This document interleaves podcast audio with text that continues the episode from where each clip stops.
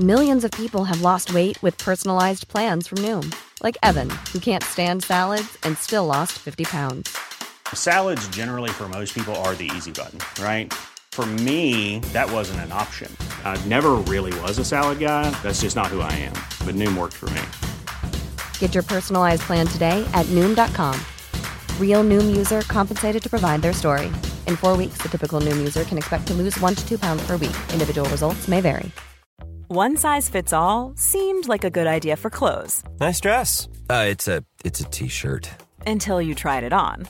Same goes for your healthcare. That's why United Healthcare offers a variety of flexible, budget friendly coverage for medical, vision, dental, and more. So, whether you're between jobs, coming off a parent's plan, or even missed open enrollment, you can find the plan that fits you best. Find out more about United Healthcare coverage at uh1.com. That's uh1.com. This is TalkSport Daily. Hello, hello, happy Thursday, my friends. Welcome, of course, to another Andy Goldstein Talksport Daily podcast with me, your host. Can't read that. Oh, yeah, Andy Goldstein. And we begin with the fallout from the old firm clash north of the border, where, of course, Celtic beat Rangers at Parkhead. Here's the fallout on Talksport.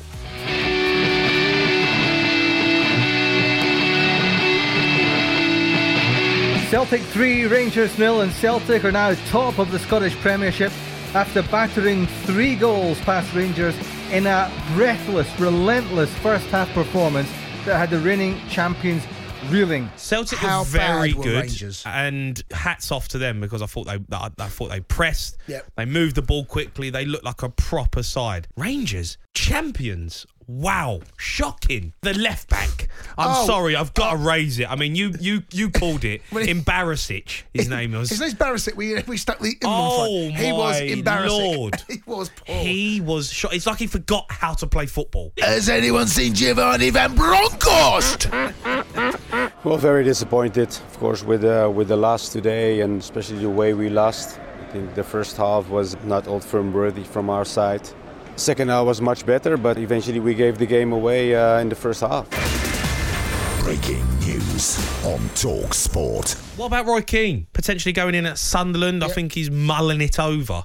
I'd love Now- to see him back in management. So Roy Keane last time he was there, he got them out from the lower, lower. I mean, they were struggling. He got them up out the ch- in, at the championship first at first ask and got them into the Premier League. That that takes some doing. So the Sunderland fans will be. They must have fond memories of that season Hmm. with, with with Roy Keane there. I mean, there's been what a dozen names that have been mentioned. Um, I think Roy Keane's kind of came well from the back to the front, if you like. He's obviously been at the club before. He was there between 2006 and 2008. Very successful. Got us into the Premier League where we stayed for a long time. I think it'd be a really good appointment. I think the supporters will get right behind it. I can only imagine what he must be like as a manager. I can, you know, Oh, he's going to be hardcore, isn't he? Straight Yeah. to the point. Well, you he's saw some- old school. some of the antics that he got up to when he was assistant manager with, with Martin O'Neill with the Irish. There was a number of fallings out. Things didn't really work out with him at Ipswich. That wasn't really No. his, his finest hour. But do you think maybe he's mellowed? I mean, you see him No, on Sky no, now. No, I am flabbergasted. I wouldn't even let him on the bus after the match. I oh. get a taxi back to Manchester. if you get on the right side of him and you start winning, I can only imagine the atmosphere must be electric because he would demand so much from you, and you would want you wouldn't want to disappoint him. You would want to make sure you were one of those players that he chooses to go mm. out and battle for him. You see these young players now, it's different. It's a different world. Well, you look- see these old school managers coming in and they struggle. Well, they- because the game's changed, Well, the characters have changed, but the mentality's changed. This is League One. If you were Jason, talking about Liverpool, Jason, I've, ma- te- I've I've managed players at non-league. They're the same. I'm telling you. um, well, the young players these No, days are I'm- completely different. Steve Bruce is being strongly considered for return to management at West Brom, Talksport understands. Following Valerien Ismael's sacking after eight months in charge. On my show, Darren Bent, who of course played under Brucey at Sunderland, thinks the Baggies fans will forgive Brucey having managed West Midlands rivals Villa and Birmingham. Yeah, good luck with that. Majority of West Brom fans, yeah, they'll look at the Villa situation and they'll, like, they'll look Birmingham, they'll go, I don't really like it. But then you then look at his track. if he starts losing, I get that, but then you have to look. He has to back himself. But then he'll look at he'll look at his CV.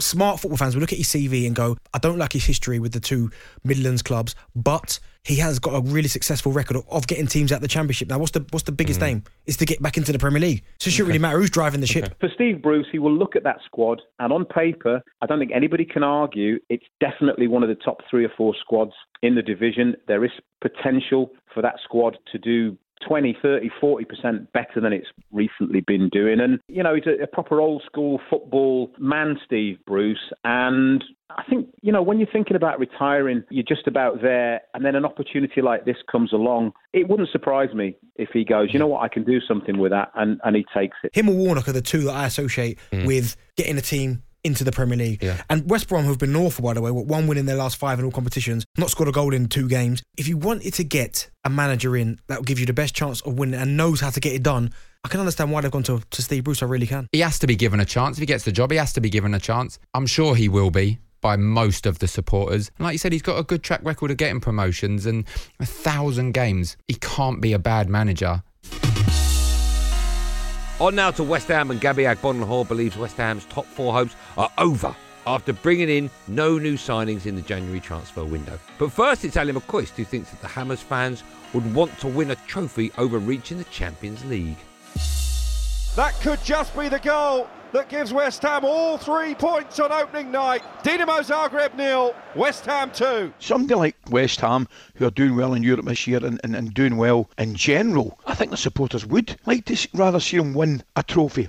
Day out at Wembley, a cup final, win the cup rather than maybe another half a dozen games in the, in the Champions League. You know, so I can understand that totally. West Ham have basically, for me, give up on top four. Perfect chance for them to try and get it. You know, Spurs on um, the finished article. Arsenal have lost players. They're looking a bit shaky. Manchester United have let players go. They're looking a bit shaky as well. So for me, it's the perfect time for West Ham to finally push that little bit more with a few more players in, a defender, centre midfielder, a striker to go and get top four. Because as much as people might think that players are loyal and players love it here, Declan Rice, like I said a few months ago, he's going to see his teammates at England playing in the Champions League. You know, might be mm. playing Champions League finals this season.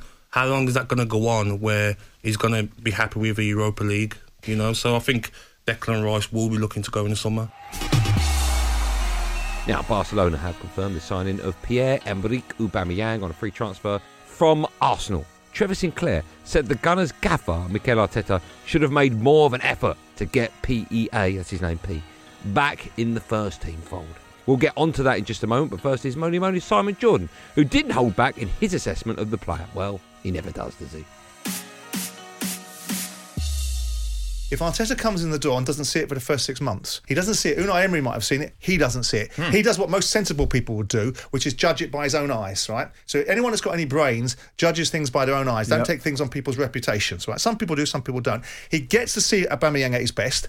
Aubameyang reverts to type. Right, it goes back to type because he can't hold himself together for any period of time because we all revert to type, right? So Aubameyang then starts taking liberties, and Arteta's got a backdrop of a team not being successful, is captain p-balling around, right? What's he going to do? He's going to take the captain to task. And it wasn't the first time that Aubameyang came under pressure from Arteta. We were hearing that narrative for some time. Hmm. And the final straw in that broke the camel's back was a situation where he came back late. Again, we understand. So it's not as if he's not a recidivist. He is a repeat offender. And Arteta went big club, big manager, big responsibilities, buffoon. Haven't got time for you. It looks like it's gone in off the head of Pierre-Emerick Aubameyang and would therefore go down as an own goal. Let's not pretend that he's just arrived at the club and signed a contract and they've started to learn about his, his personality, his character, and what he's like. So they knew him. They give him the new contract on the back of that because he was scoring goals. All of a sudden, he's continuing to act the same way. His goals may have dried up a little bit, and you start treating him differently. There's got to be two sides of each argument. And for me, if you would have been able to get through that as a manager with uh, looking at Arteta and back the player and give him a, a pathway back into that first team squad, he would have repaid that with more goals. On now to the new Watford gaffer, Roy Hodgson, and why he took the job at Vicarage Road. I would imagine it's because he was very, very happy.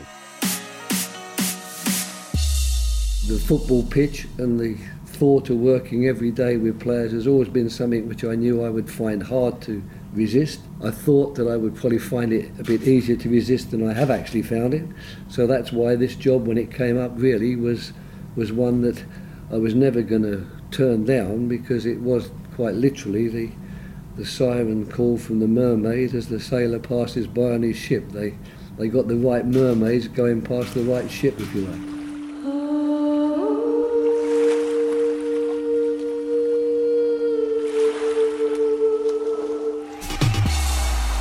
Now, Chris Eubank Jr. will fight Liam Williams this Saturday in Cardiff on Talksport. It's exclusive commentary, don't you know? Ooh. We'll hear from the legendary boxing journalist Colin Hart in a moment, but first, here's Williams and Eubank saying nice things about each other. How nice is that, actually? They're not, they can't stand each other. Here's your proof.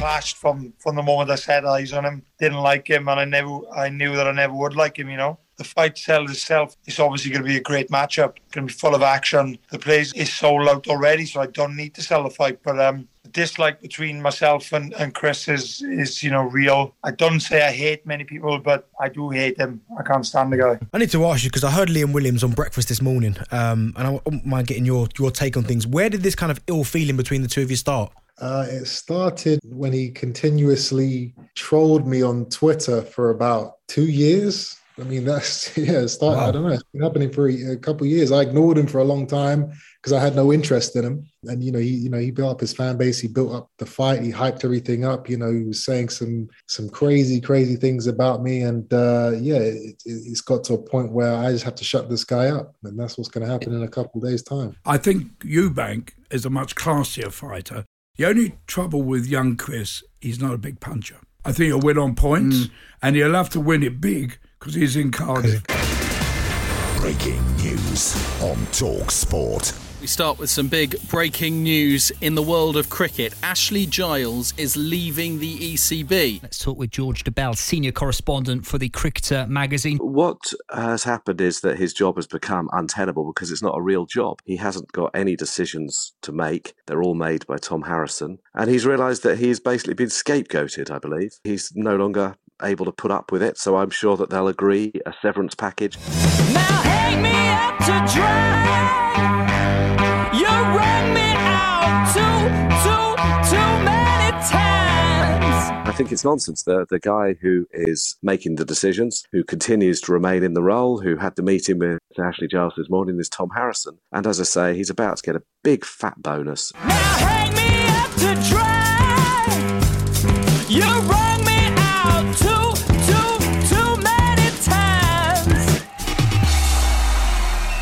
On now to the former Villa gaffer Mike O'Neill with Gabby Agbonlahor revealing that Gabby never knew where football stadiums were when he was a player. Nothing surprises me nowadays. I listened to Gabby, and he uh, he actually no, he's obviously doing some homework. He gets to know the players because he, when he played in the Premier League, he hadn't got a clue who we were playing. Honestly, I, you know, it used to be it used to be really funny because I used to have to tell them, remind them on uh, on a Thursday. Big uh, he and uh, Big John Carew. John was usually. Uh, John was usually making his way up from London, some nightclub or other, and uh, so you used to have to remind them. By the way, it's it's Manchester United Old Trafford, and and, and Gabby used to say, "Where's Old Trafford?" You know?